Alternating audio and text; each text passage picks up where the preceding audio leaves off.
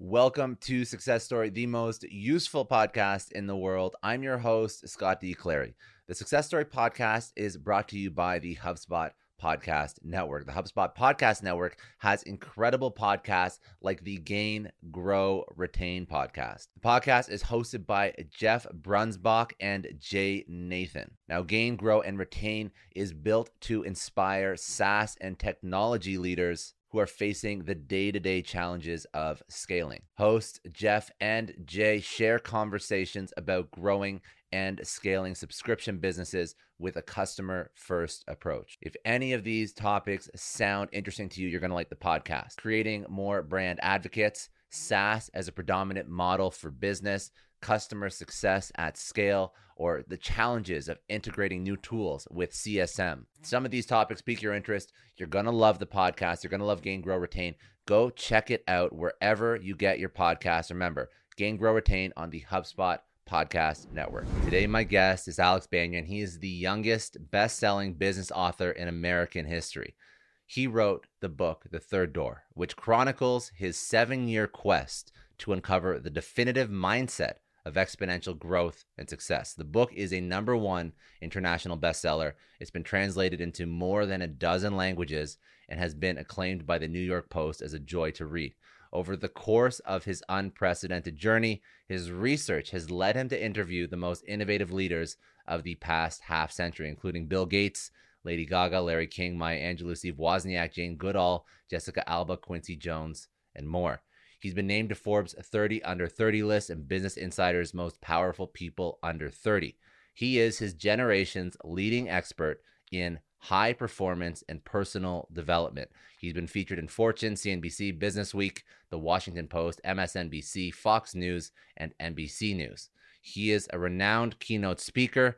He has presented the Third Door Framework, the framework that he's built over the course of his seven year journey that he speaks about in his book to corporate leadership teams around the world, including Apple, Google, Nike, IBM, Snapchat, Salesforce, Delta, uh, MasterCard, and Disney. So, what did we speak about?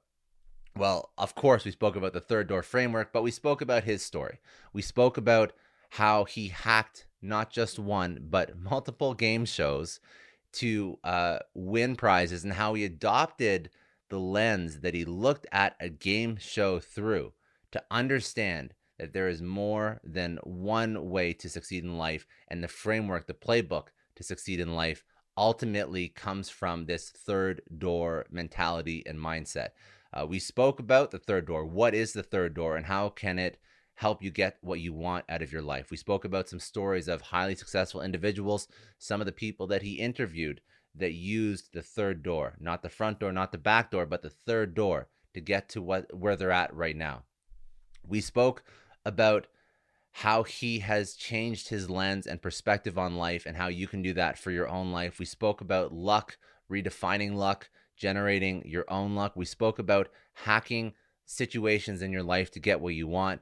Uh, and then lastly, we spoke about a funny story that uh, occurred when he was trying to get Warren Buffett to interview for his book. And ultimately, although he's been successful, even if you adopt the third door mentality, you can't get everything you want in life. And some lessons that he learned out of trying to get Warren Buffett uh, to interview for his book. So he is a very smart guy, uh, a lot of great mindset and perspective lessons coming out of this podcast, stuff that can be applied to your personal, your professional life, your business, if you're an entrepreneur. Uh, this is a great way to look at life differently and a lot of tangible business takeaways you can get from uh, Alex and his third door methodology. So let's jump right into it. This is Alex Banayan. He is the best selling author of The Third Door.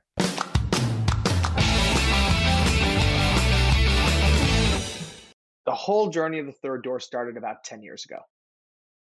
So I was 18 years old, a freshman in college, and I was spending every day lying on my dorm room bed, staring up at the ceiling. And Scott, I don't know if you've been through the, you know, what do I want to do with my life crisis, but I was going through it and it was hitting me really hard. And the reason I was going through it, you know, to give some context, is I'm the son of Persian Jewish immigrants, which pretty much means I came out of the womb.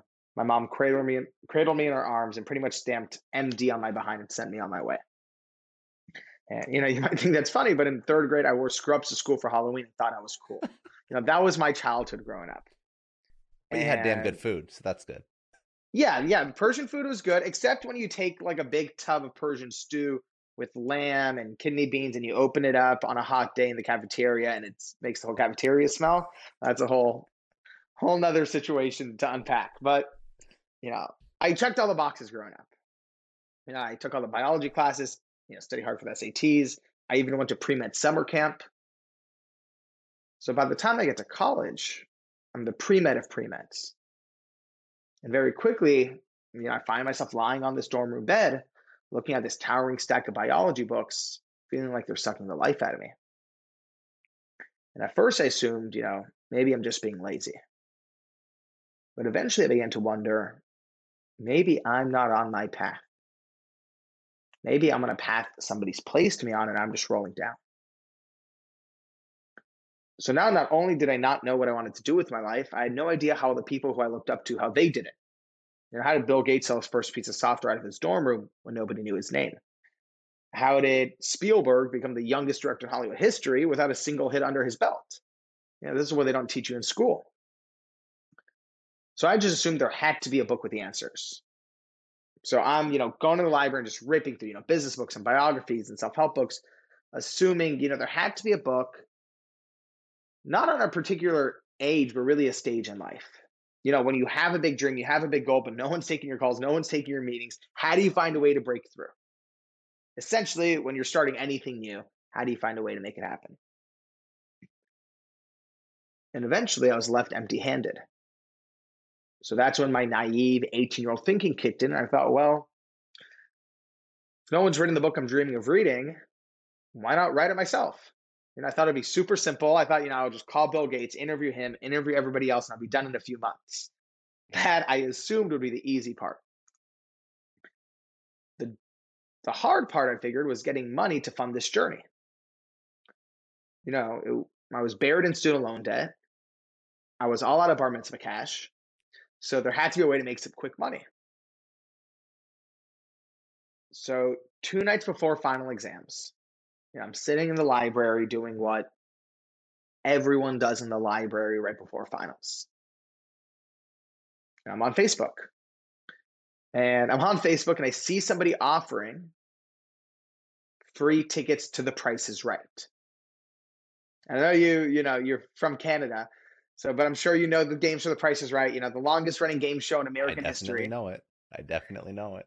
and you know, come on down. You know, every you know, the very you know, iconic. Uh, and I was going to school in Los Angeles, not too far from where the show filmed, and the tickets were for the next day. And my first thought was, what if I go on the show and win some money to fund this book? You know, not my brightest moment. Plus, I had a problem. You know, I'd never seen a full episode of the show before you know, I've of course seen bits and pieces, you know, throughout my childhood. You know, when you're homesick from school in fourth grade, there's nothing else to watch on TV. I've seen bits and pieces, but I've never seen a full episode. So I told myself, this is a dumb idea. You know, yeah, finals in two days is a bad idea. But I don't know if you've ever had uh, those experiences where no matter how preposterous an idea, for some reason it keeps clawing itself back into your mind. So almost to prove to myself this is a bad idea, I remember. So I'm sitting at this round wooden table in the corner of the library. And I take out my spiral notebook and I write best and worst case scenarios, you know, to prove to myself this is a bad idea, just so I could stop procrastinating and go back to studying. So I write best and worst case scenarios. You know, worst case scenarios. Fail finals, get kicked out of pre med, lose financial aid, Mom stops talking to me. No, mom kills me. You know, there's like 20 cons. And the only pro was maybe, maybe win enough money to fund this dream. And it's almost as if somebody had tied a rope around my gut and was slowly pulling me in a direction. So that night, I decided to do the logical thing and pull an all nighter to study but I didn't study for finals. I studied how to hack the prices right.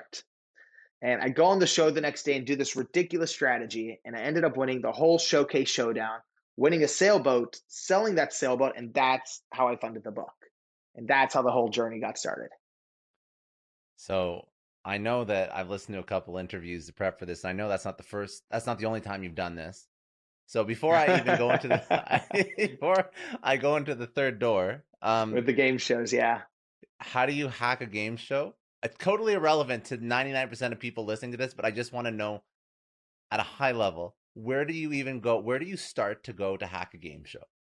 I'll tell you the single most. If I had to like, if someone, and it does happen every now and then, where someone's like, "I'm going on a game show. What's your advice?" Um, it's a weird thing for people to to stop you and ask you, but. Uh, uh, and what, just for people listening, what you're referencing is I ended up doing a second game show too with the same strategy, and uh, walked away with a brand new car on that one. Uh, so if there's a single thing you need to know about a game show, and it actually applies to business just like it does in life. Game shows work because they have this illusion of spontaneity and randomness, and that's what makes it exciting and makes it feel like a, a casino. But the, you know, the reality is, if you think about it, and everybody knows this, it's a television show where they have a producer and they need to have certain types of characters. They need to make it interesting. So while it looks random, there is a system to it.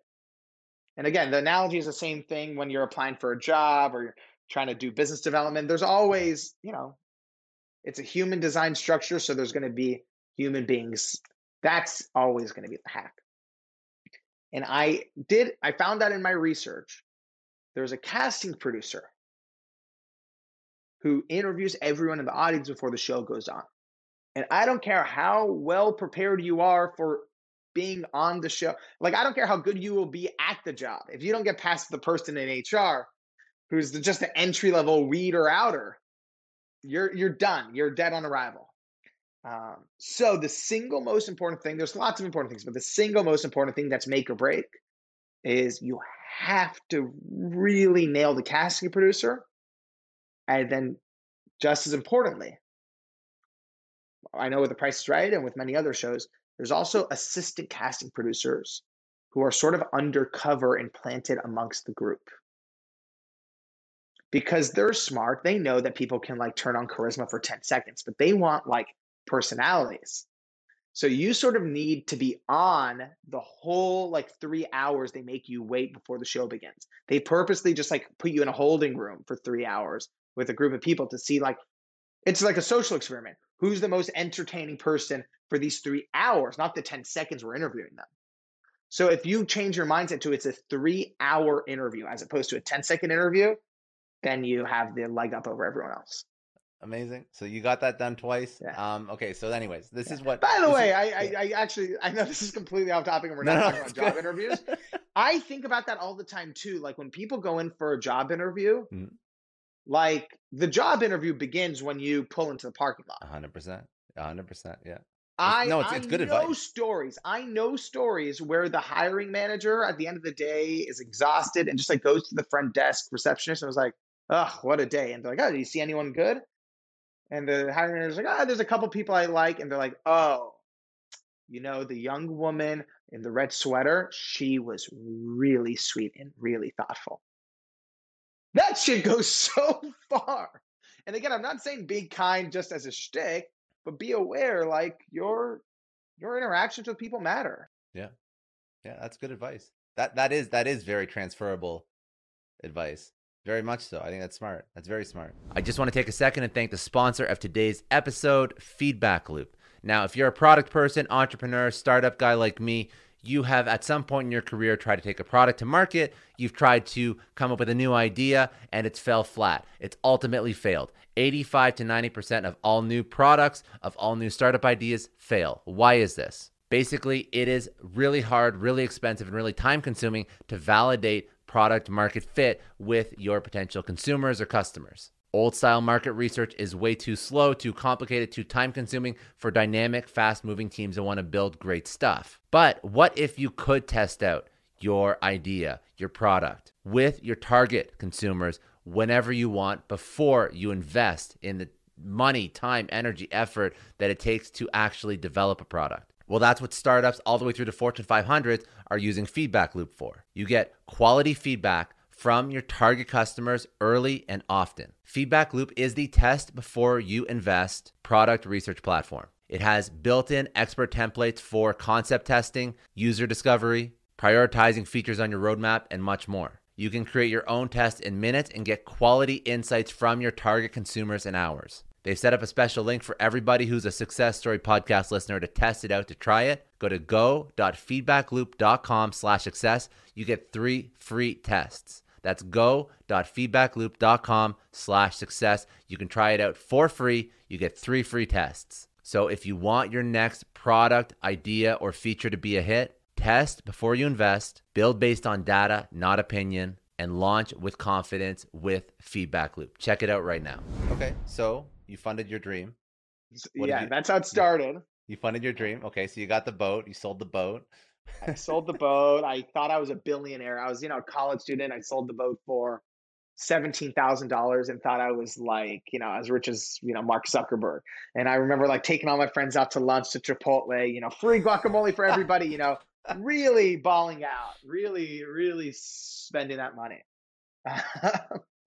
and essentially, once I had the money, in my mind, it was like, all right, now let me go get these interviews. And to my surprise, Bill Gates doesn't normally do interviews with random 18 uh, year olds in college. So uh, it ended up taking two years to finally track down an interview with Bill Gates. It took three years to track down Lady Gaga. And when I had started the journey, when I had started the journey, there was no part of me looking for that, you know, one key to success. We've all seen those business books or TED Talks, and normally I just roll my eyes. But what ended up happening over seven years of interviews is I began to realize that every single one of these people treated life and business and success the exact same way. And the analogy that came to me is that it's almost like getting into a nightclub. There's always three ways in. So there's the first door, the main entrance, where the line curves around the block where 99% of people wait around hoping to get in. You know, we've all seen that line, people standing out in the cold, hoping the bouncer lets them in. That's the first door. And then there's a second door, the VIP entrance, where the billionaires and celebrities go through. And for some reason, school and society have this way of making us feel like those are the only two ways in. You know, you're born into it or you wait your turn like everybody else. But what I've learned and what I'm sure you've seen in your own career is that there's always, always the third door where you jump out of line, run down the alley, bang on the door 100 times, crack open the window, go through the kitchen. There's always a way in. And it doesn't matter if that's how Bill Gates sold his first piece of software, how Lady Gaga got her first record deal, they all took the third door.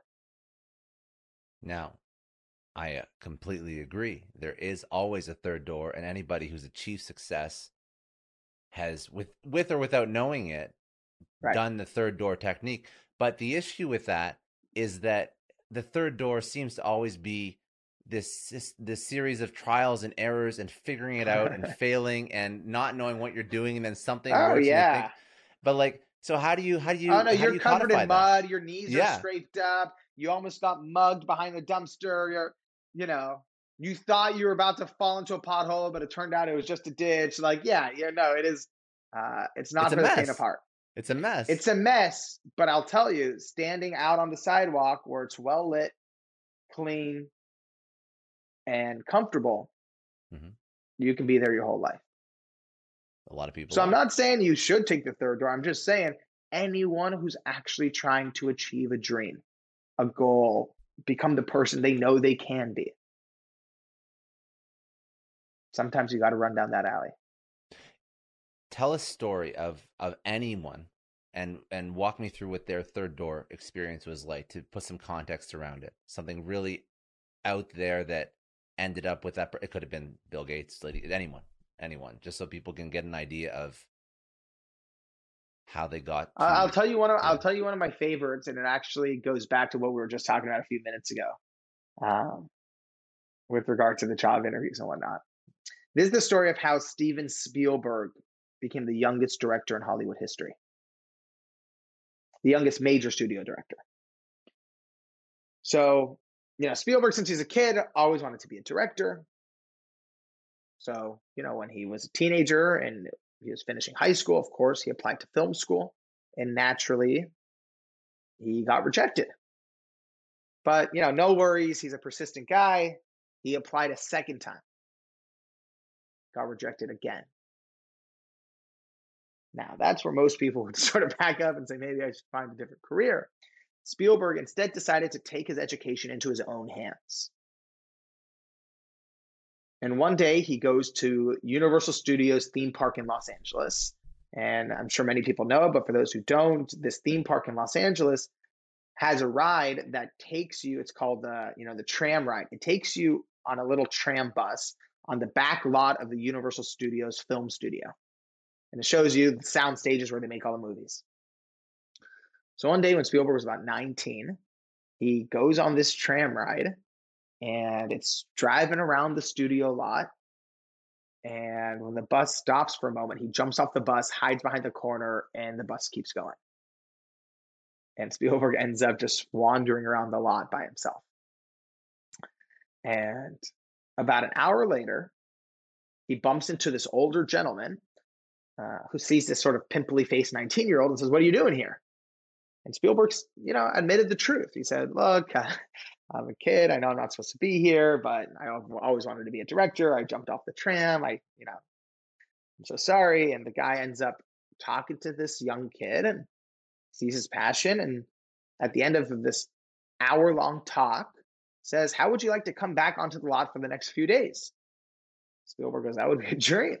So this man introduces himself. His name is Chuck Silvers, and he's the head of the Universal Television uh, Library, the archives.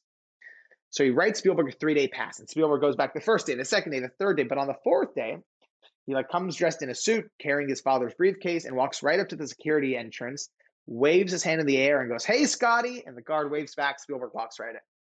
And now he's doing this day after day after day. He's getting kicked out by security. He's sneaking into sound stages, going into editing booths, asking actors and directors out to lunch.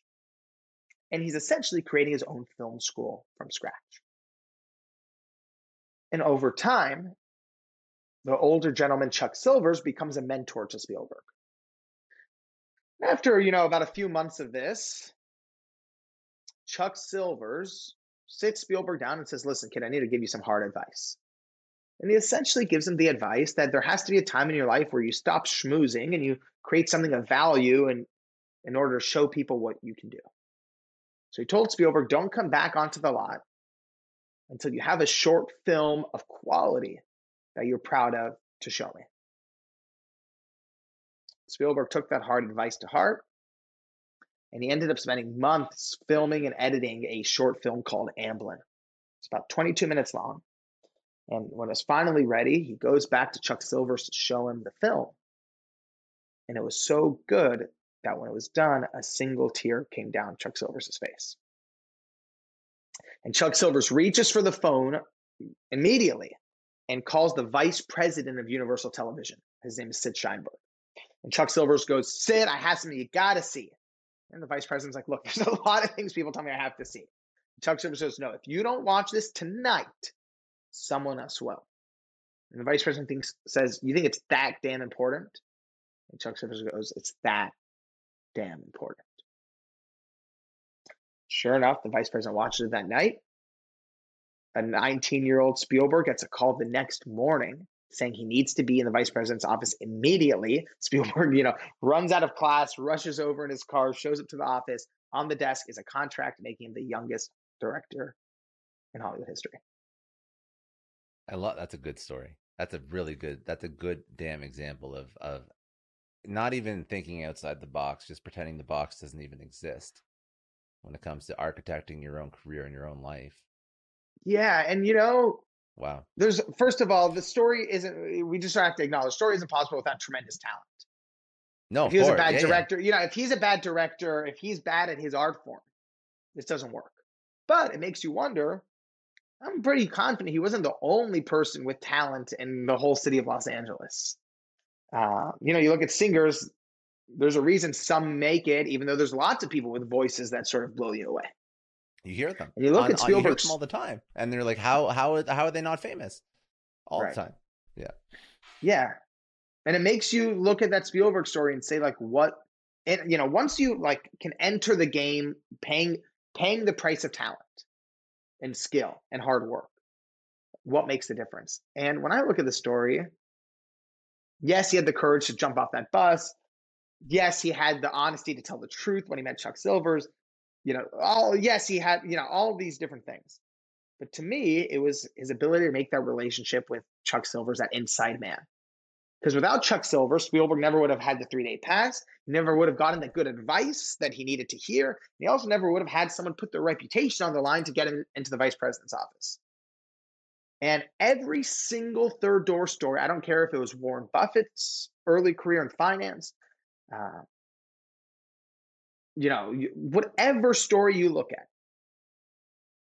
you know, Jane Goodall with science, every single one of these stories, there was always an inside person, an inside man, an inside woman, someone who was within the world you want to break into, who believed in you enough that they were willing to put their reputation on the line to help you get in. And you can have all the ingredients, but it doesn't work without that inside person every single time. I just want to take a second and thank the sponsor of today's episode, Athletic Greens. Now, I'm super happy that I partnered with Athletic Greens because I literally use them every single day. Now, I've known about Athletic Greens for a little bit only because I tried them about two years ago, way before uh, they decided to sponsor the show. And I noticed that in winters, when I didn't take Athletic Greens, I would get sick as a dog. When I did take Athletic Greens, uh, I wouldn't get sick at all. So it turns out that when you take one scoop of athletic greens, you're taking and absorbing 75 high quality vitamins, minerals, whole food sourced, superfoods, probiotics, and adaptogens. So this is incredible for your immune system. And the special blend of uh, all of these ingredients supports your gut health, your nervous system, your immune system, your energy, your recovery, your focus, your aging. So I take it one scoop every single morning. It's lifestyle friendly, meaning whether or not you eat keto, paleo, vegan, dairy free, gluten free, it's going to fit that diet, which is important for me because sometimes I like to go a little bit low carb. If you're already taking a multivitamin, this can completely replace that. It's important to choose a high quality vitamin with ingredients that your body will actually absorb. Athletic Greens definitely takes care of that and it's way cheaper than actually getting all the different vitamins, supplements, ingredients if you're going to buy them separately. To make it easy, Athletic Greens is giving you a free one year supply of immune supporting vitamin D and five free travel packs with your first purchase. All you have to do is visit athleticgreens.com slash success. That's right. That's a special URL they put together just for Success Story podcast listeners. Again, that is athleticgreens.com slash success to take ownership of your health and pick up the ultimate daily nutritional insurance. So is that is that the takeaway? Is it to find the mentor? Is that the first step in the third door playbook? I wouldn't say it was a first step because if you actually look at, you know, the Spielberg story, you know, this guy's making home movies for years. Yeah. He's studying his favorite films. Uh, you know, if he sort of just showed up to, you know, Chuck Silver's office and said, Oh, I just decided last week I really want to get into like Scott, if someone comes up to you and says, Oh, I I, I decided this morning I want a podcast. Do you, do you have any advice? You'd be like, uh, sure. But you wouldn't really be like, wow, this this young woman, this young man is my protege, right? No, you know, you wouldn't. You wouldn't. You don't know. Right, but you if you yeah. Yeah. Right, but if you're walking around town and you at a grocery store bump into someone who's like Scott, I have been dreaming of being a podcaster for years. I've actually listened to every episode of your show. Like, I hope I'm not fanboying right now, but I just want to let you know the episode you had on this person really that follow up question you asked blew me away. And I've been reading every book on podcasting. Do you have any recommendations of how to how to break in? You'd be like, uh, yeah, you want to just you want to walk with me in my car and yeah, here's yeah, my email yeah. if you have any more questions. You know, you might not take them under your wing immediately, but you'd be like, yeah, here's my email address. You, you seem like you got a, a good head on your shoulders. Um, so the inside man is critical, but it's a piece to the larger puzzle. So if somebody wants to um, think, uh, this all comes down to thinking differently. I think a lot of this has to do with thinking differently as to what's possible and what is not possible. So what would be your advice for somebody to get themselves in the right mindset so that they mm. start approaching life with this mentality that they can do things outside the norm. I, I guess I'm trying to get somebody on the right. The, what I'm trying to pull out of you is how do I get somebody listening to this show to start looking at life differently? What I've learned after 10 years of studying success is that you can give someone all the best tools and knowledge in the world, and their life can still feel stuck. But if you change what someone believes is possible, they'll never be the same. And you see it all the time. You can go to Harvard where they have all the resources and all the information. And there are kids who come out of there who still have no idea what to do and want to just sit on a couch. And then you can go to some places where there's no resources and you see in someone's eyes they're willing to do whatever it takes. And they believe it's possible and they actually make it possible.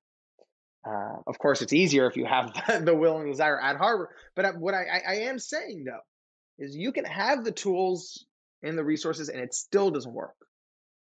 But as soon as you change what you believe is possible, and again, it doesn't make it easy, it doesn't make it automatic, and it doesn't make it guaranteed. But when you can change what you believe is possible, nothing is the same. Another, another. And, oh, go ahead. Sorry, uh, finish finish your point because I have another. I want to touch on that, but go ahead. I didn't mean to cut you off. Yeah, well, I, I would just say the biggest thing about you know how you change what someone believes is possible. It's really about what you what you're surrounded with. And yes, there's like, you know, the cliche, you know, you're the average of the five people you spend your most time with. Yes, of course.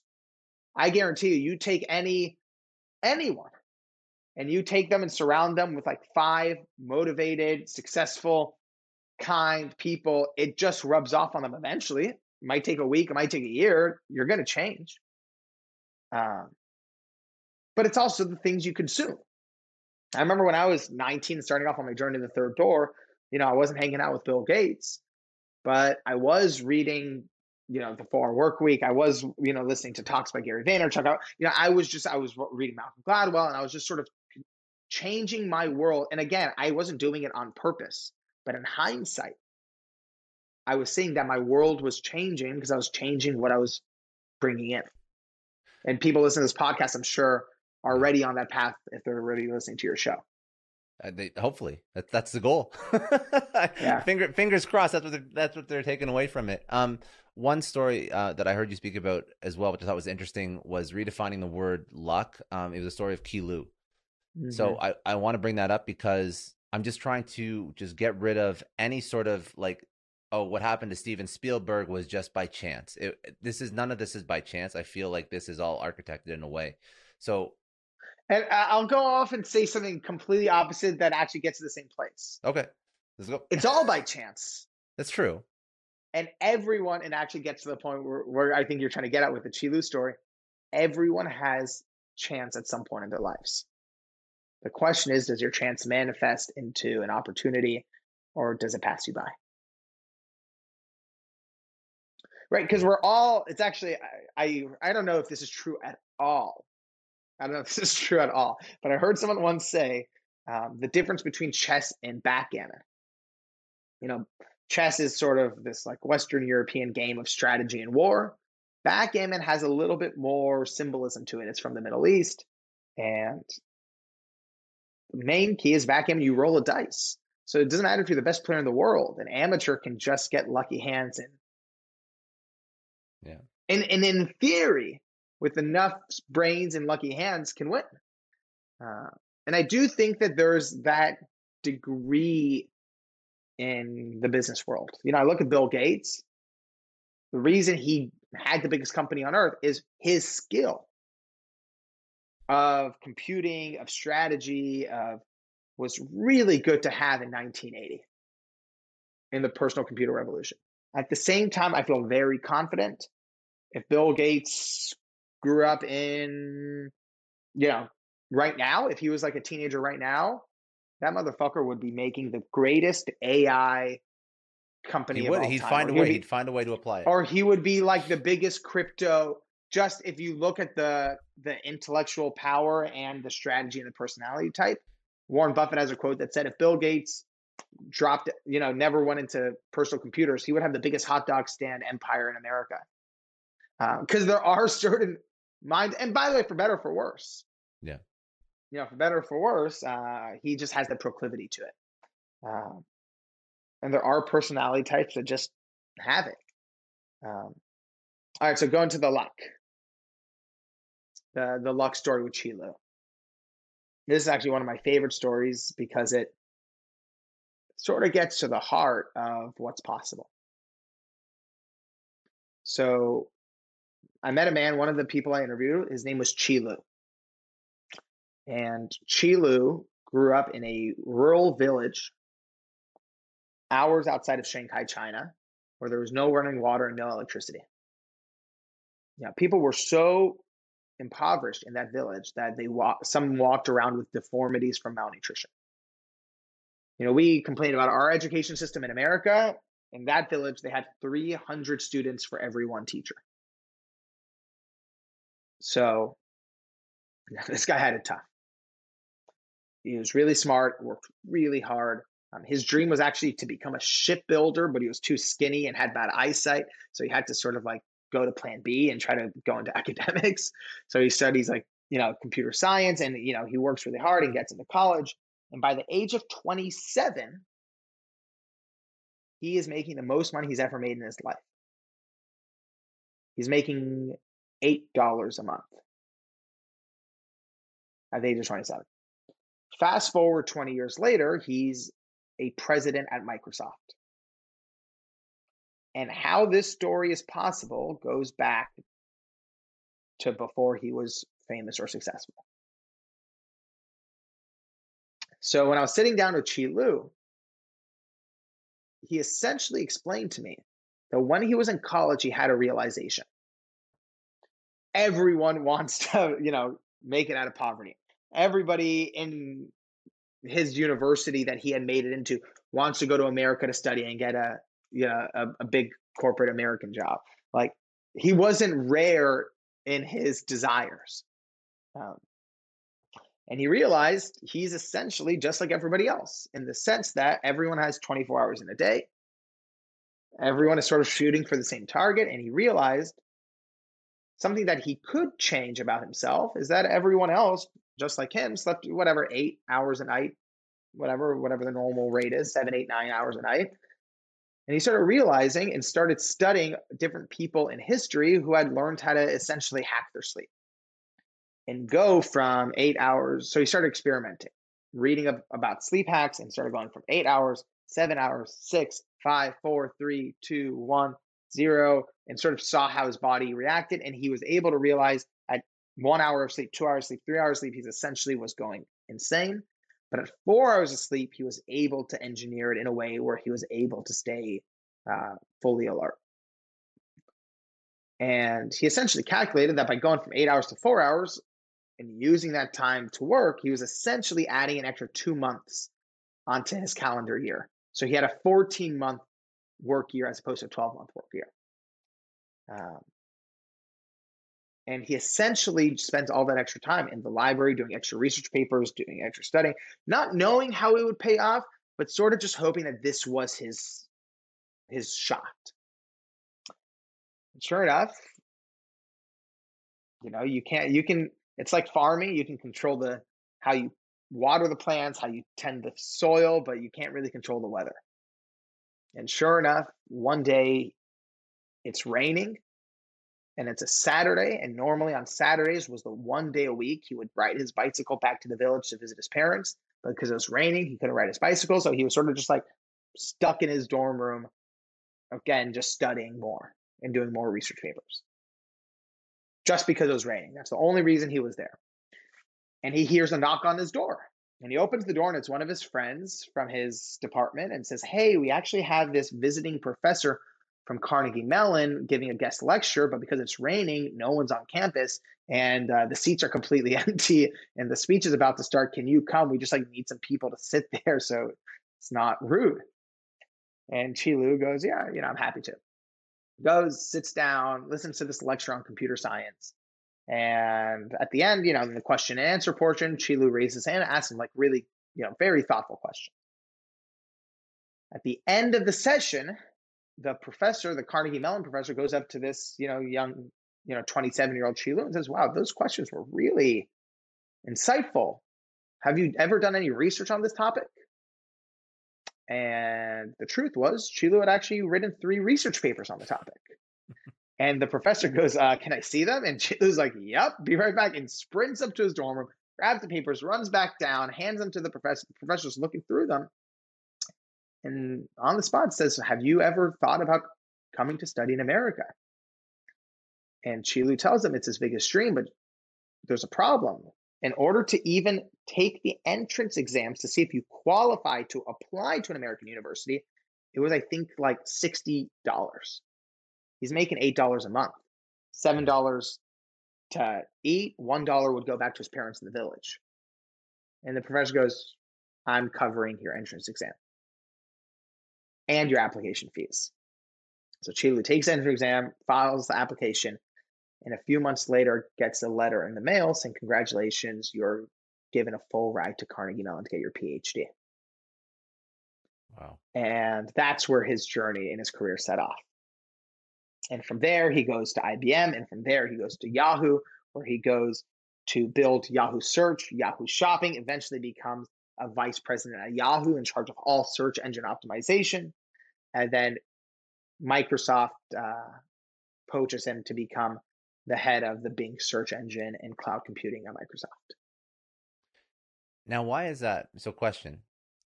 When I brought this up, it was in the context of of, of redefining what luck is.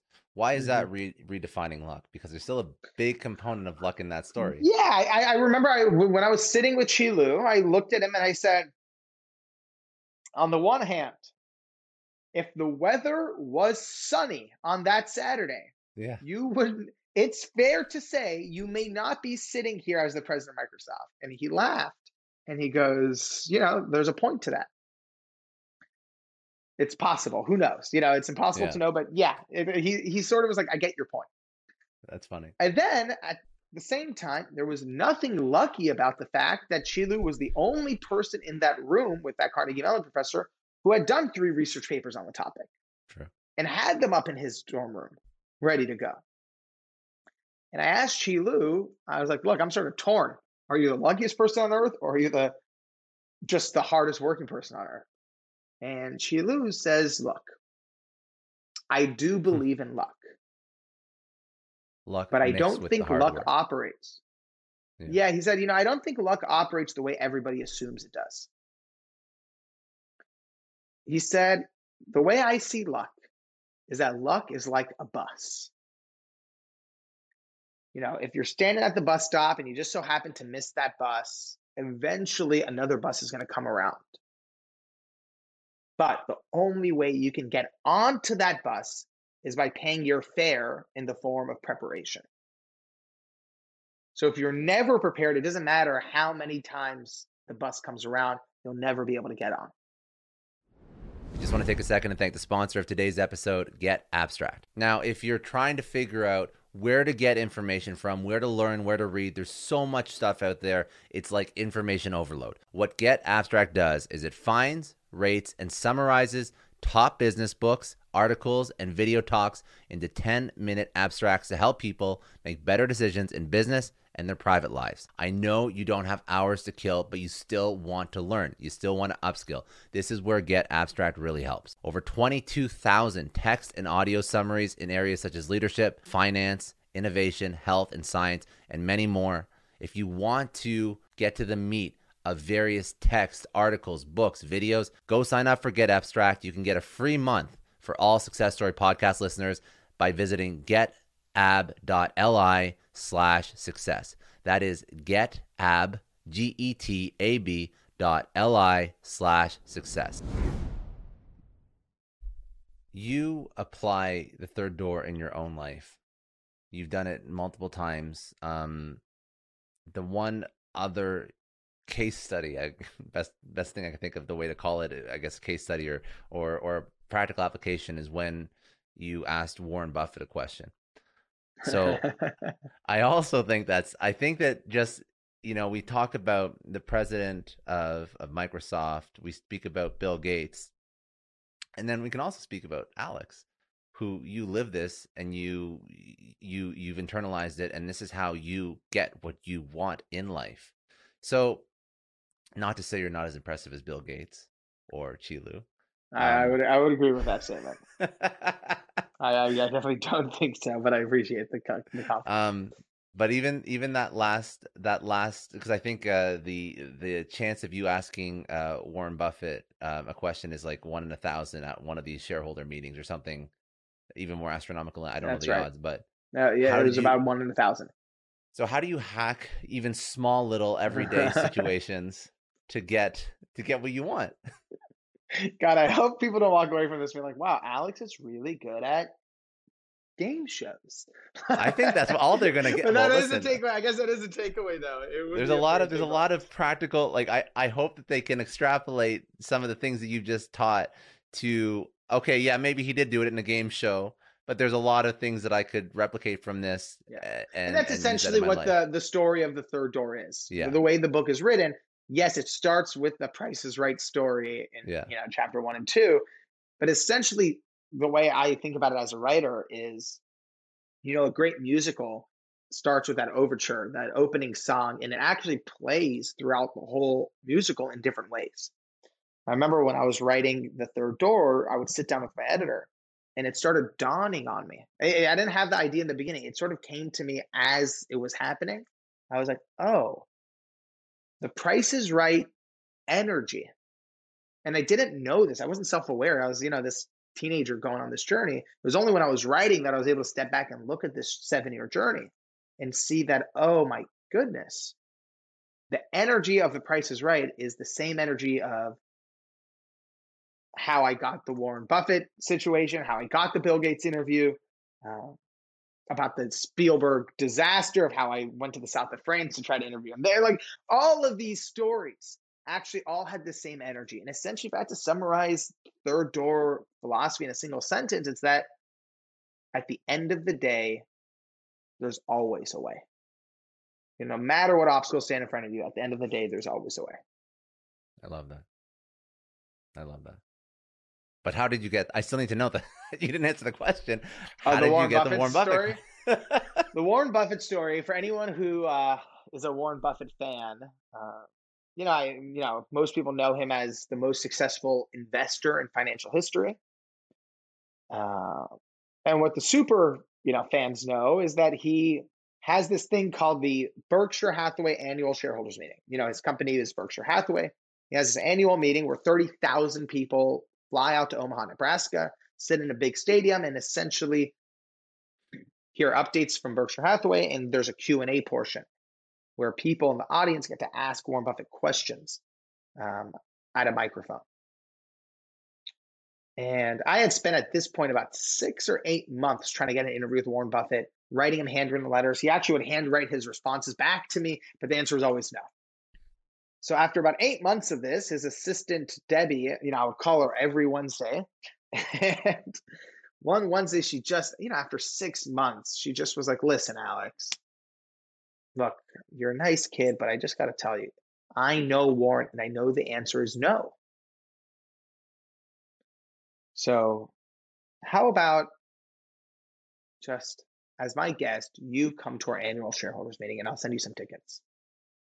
I was like, oh my God, that's, you know, that's really kind of you. And she's like, yeah, you can even bring some of your friends. I said, can I bring like five friends? Yeah, I'll, I'll send you six tickets. I was like, wow, thank you. And then she goes, yeah, just come out and enjoy the shareholders meeting. I said, well, Debbie, though, isn't it true that at the shareholders meeting, people in the audience can ask questions to Warren Buffett, you know, during the Q&A portion? She goes, Alex, Alex, Alex. Look, I know what you're thinking. It just, it's not possible. There's 30,000 people there. Only about 30 get to ask questions. Your odds are one in a thousand. I wouldn't get your hopes up. What Debbie doesn't know about me is I am the king of hopes up. So I end up going with my five, you know, childhood best friends. We fly out to Omaha, Nebraska. You know, we're staying at the Motel Six, all six of us in one room, and we go to Warren Buffett's shareholders meeting. And we end up sort of without a plan, but we just had this philosophy of just like the price is right, there must be a way. And sure enough, we find out a loophole in Warren Buffett's lottery system. And out of the six of us, we entered this lottery system. And even though our odds were one in a thousand, out of the six of us, four got winning lottery tickets. And that's how we asked our questions to Warren Buffett in front of 30,000 people. You're good. You're good at this. You're very good at this. I appreciate it, man. well, it also was a train. It was a disaster. It was a train crash uh, in many ways. What did you What did you ask him? So there's the thing about Warren Buffett. He is a uh, he's a very clever foe. So he is clever. He didn't get that he's way. a very clever, clever man. So I thought I was really clever, like hacking his shareholders meeting and asking him the question. He caught on very quickly to what was happening, to the point where by the time my fourth friend went up to the microphone with my like questions that were like extremely researched and premeditated, and I had them printed out on cards and I handed them out to my friends. By the time my fourth friend went up to the microphone, Warren Buffett just looks at my friend and says, You know, I think this is a good point to end the meeting. Thank you, everyone, and just shuts off the microphone. That's so Uh, funny. so you know, I've never, I've never sat down with the guy at this point. So I, I, I'll never know if he, if that was just the craziest coincidence of all time. Um, but he was catching on to the point where even when I was asking him some of my other questions, um, he was very dodgy with the answers. And one of the most important lessons I learned from this experience is by complete random different path, I ended up getting the interview with Bill Gates through a different way. And right around that same time, about a few months later. And when I did the interview with Bill Gates, the interview went so well that Bill Gates' chief of staff said, Look, Alex, that was phenomenal. We love what you're doing. We love the mission. We love that you're trying to help, you know, the next generation of entrepreneurs. So how can we help you? And I was like, oh, God, I have a lot of ways you can help me. um, so I like showed them my list of people I wanted to interview. And sure enough, you know, they look at Warren Buffett, they go, oh, Bill and Warren are best friends. That's easy one. I'll just put in that call tomorrow. I'm like, coach, my God, this is amazing. I'll never know exactly what happened, but I get an email from Bill Gates' chief of staff about a week later. And the email says, Dear Alex, please no more contact to Warren's office. Thank you. Really? And in that moment, it dawned on me not only was the answer still no, I had gotten myself blacklisted. And every business book talks about the value of persistence. But I had never seen a business book ever tell you about the dangers of over persistence, where you can knock on the door so many times, the person on the other side locks the door and calls the police. Mhm. And I had always assumed persistence is about knocking on a door a hundred times. It wasn't until that moment that I realized that persistence is actually about knocking on a hundred different doors. And I had to learn the hard way that it's possible to be so over persistent. It's possible to dig yourself into such a deep hole that even Bill Gates can't pull you out. It's another good lesson. Yeah, that's that's very interesting. So that's so even when his even when his chief of staff reached out, it was at this point though, it was like you'd already reached out a lot. So I'm assuming. Yeah, this is after eight months of hounding them, hacking the shareholders meeting. I had really, uh, That's funny. I had really screwed myself up. That's funny. well, live live and learn. I mean, you got a lot of pretty damn good interviews, so I'd say I'd say you did all right. Um all right. So what do you what do you want to you know, after after creating the third door, the concept, the book, what's what do you want your legacy to be? What do you want to impart on the world? And I ask this because you said yourself if somebody doesn't want to believe there's a workaround or doesn't want to maybe step outside that line for the club, Mhm. you can't help them. So, what do you want to impart on the world, knowing that it's going to take a person to have some self awareness to take that first step out of line, anyways? You know, there's a uh, there's a story that I really love that I think about a lot, and it's a story I read during my research about a teacher who's teaching uh, with the program Teach for America, and she was assigned to a school in Baltimore. Uh, you know, really rough school, really rough part of town, and she's assigned to maybe third or fourth grade, and she realizes these kids need some inspiration. So she says, All right, today we're all going to draw pictures of our biggest dream in life. You know, what we want to be when we grow up. So she passes out the papers and the crayons, and all the kids start coloring, except one boy sitting in the back of the class. You know, his face is stoic. He won't touch a crayon. But about five minutes later, his eyes his eyes light up and he starts coloring. And the teacher at the end of the day is going through the papers and sees that this young boy read a, you know, drew a picture of a pizza delivery man. The teacher was very concerned.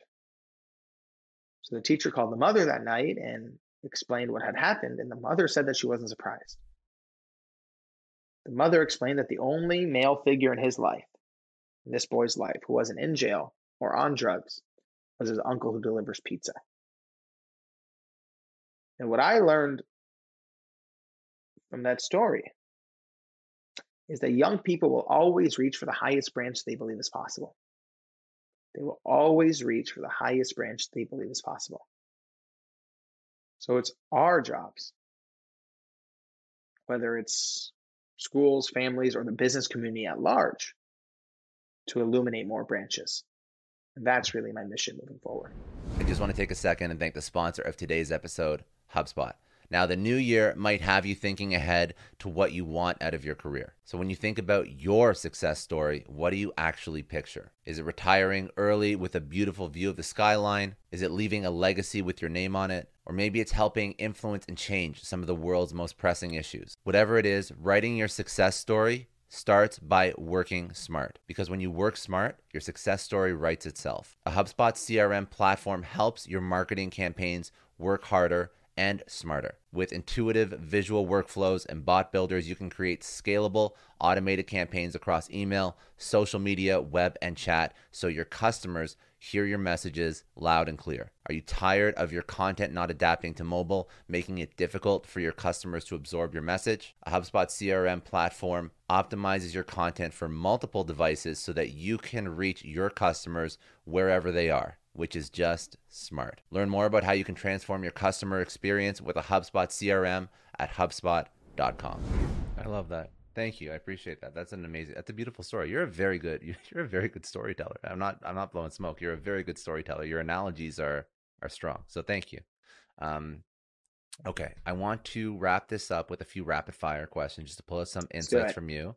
Before that, though, most importantly, where do people connect with you? What are the places people should go check out? Social, website, anything you want to drop? Yeah, uh, you know, if if you like audiobooks, you know, the third door is on Audible and iTunes. If you like physical books, you know, um, obviously Amazon, Barnes and Noble, ebooks, you know, wherever you like books, uh, it's there. Um, and if you ended up listening to this and reading the book because of it, uh, let me know. You know, Instagram is at Alex Banayan. Uh, Twitter, same thing. Uh, and we'd love to just say uh, thank you and hear what you think. Amazing. Okay. Biggest challenge you've overcome in your personal professional life. What was that? How'd you overcome it? Biggest challenge. Um,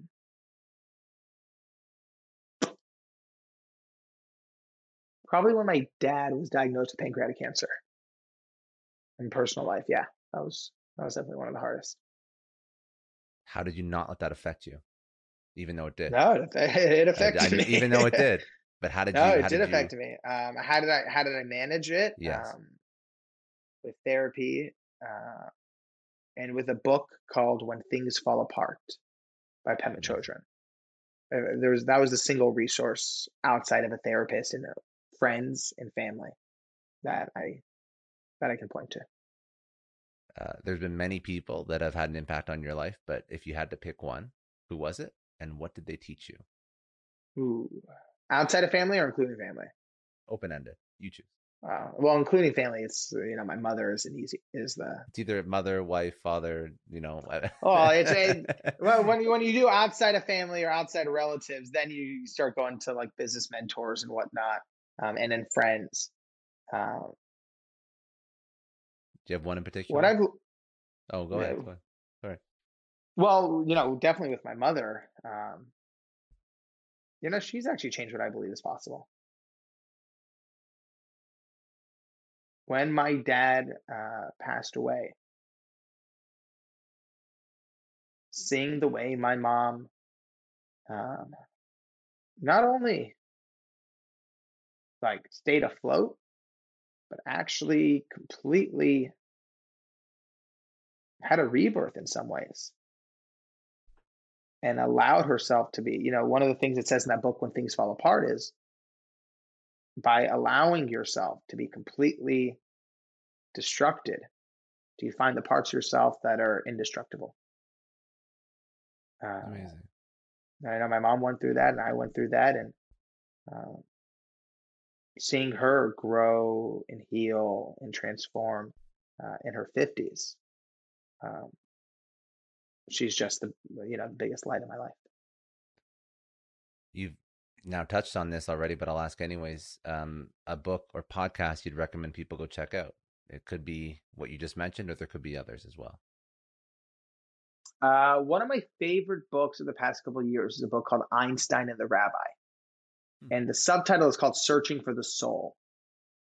Uh, the title is a bit like uh, misleading, but the subtitle really gets to what the book is about, which is really it's about exploring what the soul is and nurturing your connection with your soul and uh, being able to listen to it. And I loved that book. Um, if you could tell your 20 year old self one thing, what would it be? You're going to be fine. Relax. Enjoy it. You're to be, it's to work out great. Uh, the 20 year old self would say, You're wrong. I need to be terrified in order for this to work. Uh, it always works out.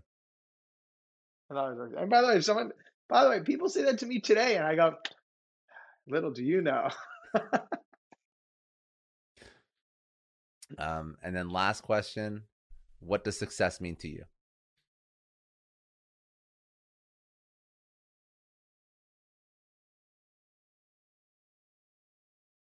at this point in my life,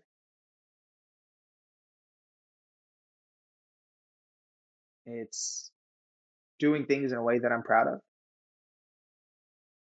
helping people in a way that feels like it's unique to my destiny and path in life,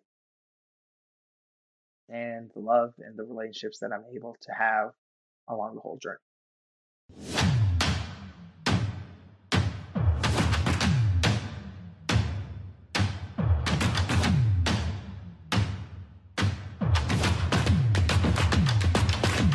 I want to take a second and thank Indeed. They're a huge sponsor of the Success Story podcast. And as business leaders, we're all driven by the search for better. But when it comes to hiring, the best way to search for a candidate isn't to search at all, it's to match with Indeed. Now, if you need to hire, you need Indeed. Indeed is your matching and hiring platform with over 350 million global monthly visitors, according to Indeed data, and a matching engine that helps you find quality candidates fast. And Indeed doesn't just help you hire faster, 93% of employers agree Indeed delivers the highest quality matches compared to other job sites, according to a recent Indeed survey. You need to ditch the busy work. You need to use Indeed for scheduling, screening, and messaging so you can connect with candidates faster all the tools you need are in one spot. Join more than 3.5 million businesses worldwide that use Indeed to hire great talent fast. And listeners of the show will get a $75 sponsored job credit to get your jobs more visibility at Indeed.com slash Clary. Just go to Indeed.com slash Clary right now and support our show by saying you heard about Indeed on this podcast. Indeed.com slash Clary. Terms and conditions apply. If you need to hire, you need Indeed. This episode is brought to you by NetSuite. Now, as a business owner, I always remember when my company hits a growth spurt. It's great, but then you realize that things start to break. Things are taking three times as long. Manual processes start to bury your team in paperwork and admin, and you really don't have one reliable source of data or truth to understand how healthy your business is. If this sounds familiar, you have to know three numbers 37,000. That's how many businesses have upgraded to NetSuite, the number one cloud financial system. 25. NetSuite turns 25 this year. That's 25 years streamlining accounting, inventory, HR, and more for growing companies and one because your business truly is one of a kind. NetSuite gives you customized solutions so you can manage everything about your business in one place from inventory to invoicing, one powerfully efficient system. I love having all of my data in one spot. NetSuite allows me to do that. It gives me the big picture so I can make smarter decisions. And they turn complex financials into understandable, actionable insights. Right now, you can get NetSuite's popular KPI checklist for free to help improve your business. It's designed to help you boost performance across key areas of your business. Go to netsuite.com slash Scott Clary to download the checklist and see how one complete system can transform your growth. That's netsuite.com slash Scott Clary. Get more control in your business with NetSuite. Just a quick question Have you ever had one of those oh no moments when you realize that you accidentally deleted a huge file? Or worse, your whole computer dies. I know I have. It's happened to me a lot, but don't sweat it. The sponsor of today's episode, Backblaze, they have your back. It is unlimited backups for all your Macs, your PCs, or even your whole company, and it's really affordable, under a hundred bucks a year. If you're running a business, they take the stress out of protecting everyone's data. If you need more bells and whistles for compliance, so on and so forth, they have enterprise options too. Honestly, losing data sucks, but Backblaze makes getting it back easy.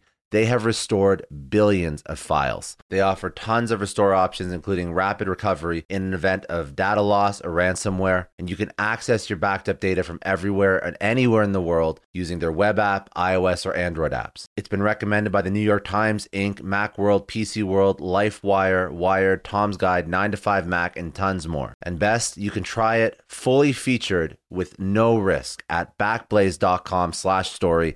They set up that link for all Success Story podcast listeners. That is a no risk free trial at backblaze.com slash story. Seriously, back up your stuff. I don't know about you, but the idea of being harassed, scammed, or even worse, all because somebody found my personal information online, that's terrifying. Our political opinions, our addresses, even stuff about our families, it's out there for anyone to grab. And did you know that data brokers are allowed to sell information on over 98% of Americans? It's scary stuff. That's why I've partnered with Delete Me. I personally use Delete Me. They're a big friend of the podcast because I put myself out there online. So safety is a huge concern. It's really scary how easy it is to find someone's details and information, but Delete Me creates a layer of protection that we all need. You tell Delete Me what you want gone, and they make it disappear from those sketchy data broker sites. And Delete Me doesn't stop. They constantly monitor the web to keep your information off those lists. It's like having a privacy watchdog that never sleeps. You need to take control of your data and keep your private life private by signing up for Delete Me. They're giving a special discount for all Success Story podcast listeners. Get 20% off your Delete Me plan when you go to joindeleteme.com slash success and use promo code success at checkout. The only way to get 20% off is to go to joindeleteme.com slash success and enter code success at checkout. J-O-I-N-D-E-L-E-T-E-M-E dot com slash success. I want to thank Belay for sponsoring today's episode. They provide solutions that all of us need. They help us get back more of our time because time is the most precious resource. A lot of you listening are business leaders, entrepreneurs. You know that if you spend your time incorrectly, it can make or break your business, your personal, professional relationships. It can completely sidetrack you and stop you from reaching your goals. So I'm going to ask you are you protecting your time? How much of your day is eaten up by tasks that could have been done by someone else? Wouldn't you rather spend your time on things that truly matter? The answer should be yes, because you have to to move the needle on whatever it is you're trying to build. That's where Belay comes in. They are the nation's largest pool of exceptional US based talent. Belay offers flexible staffing solutions to free you up. Need a virtual assistant to conquer those pesky administrative tasks, or maybe an accounting professional to really keep your finances in order? Belay can help with all that and way more. Their personalized matching process saves you the headache of hiring by finding the perfect match for your needs in as little as a week. Focus on what matters the most with the help from Belay. Text success, that's S U C C E S S, to 55123 to learn more and get started.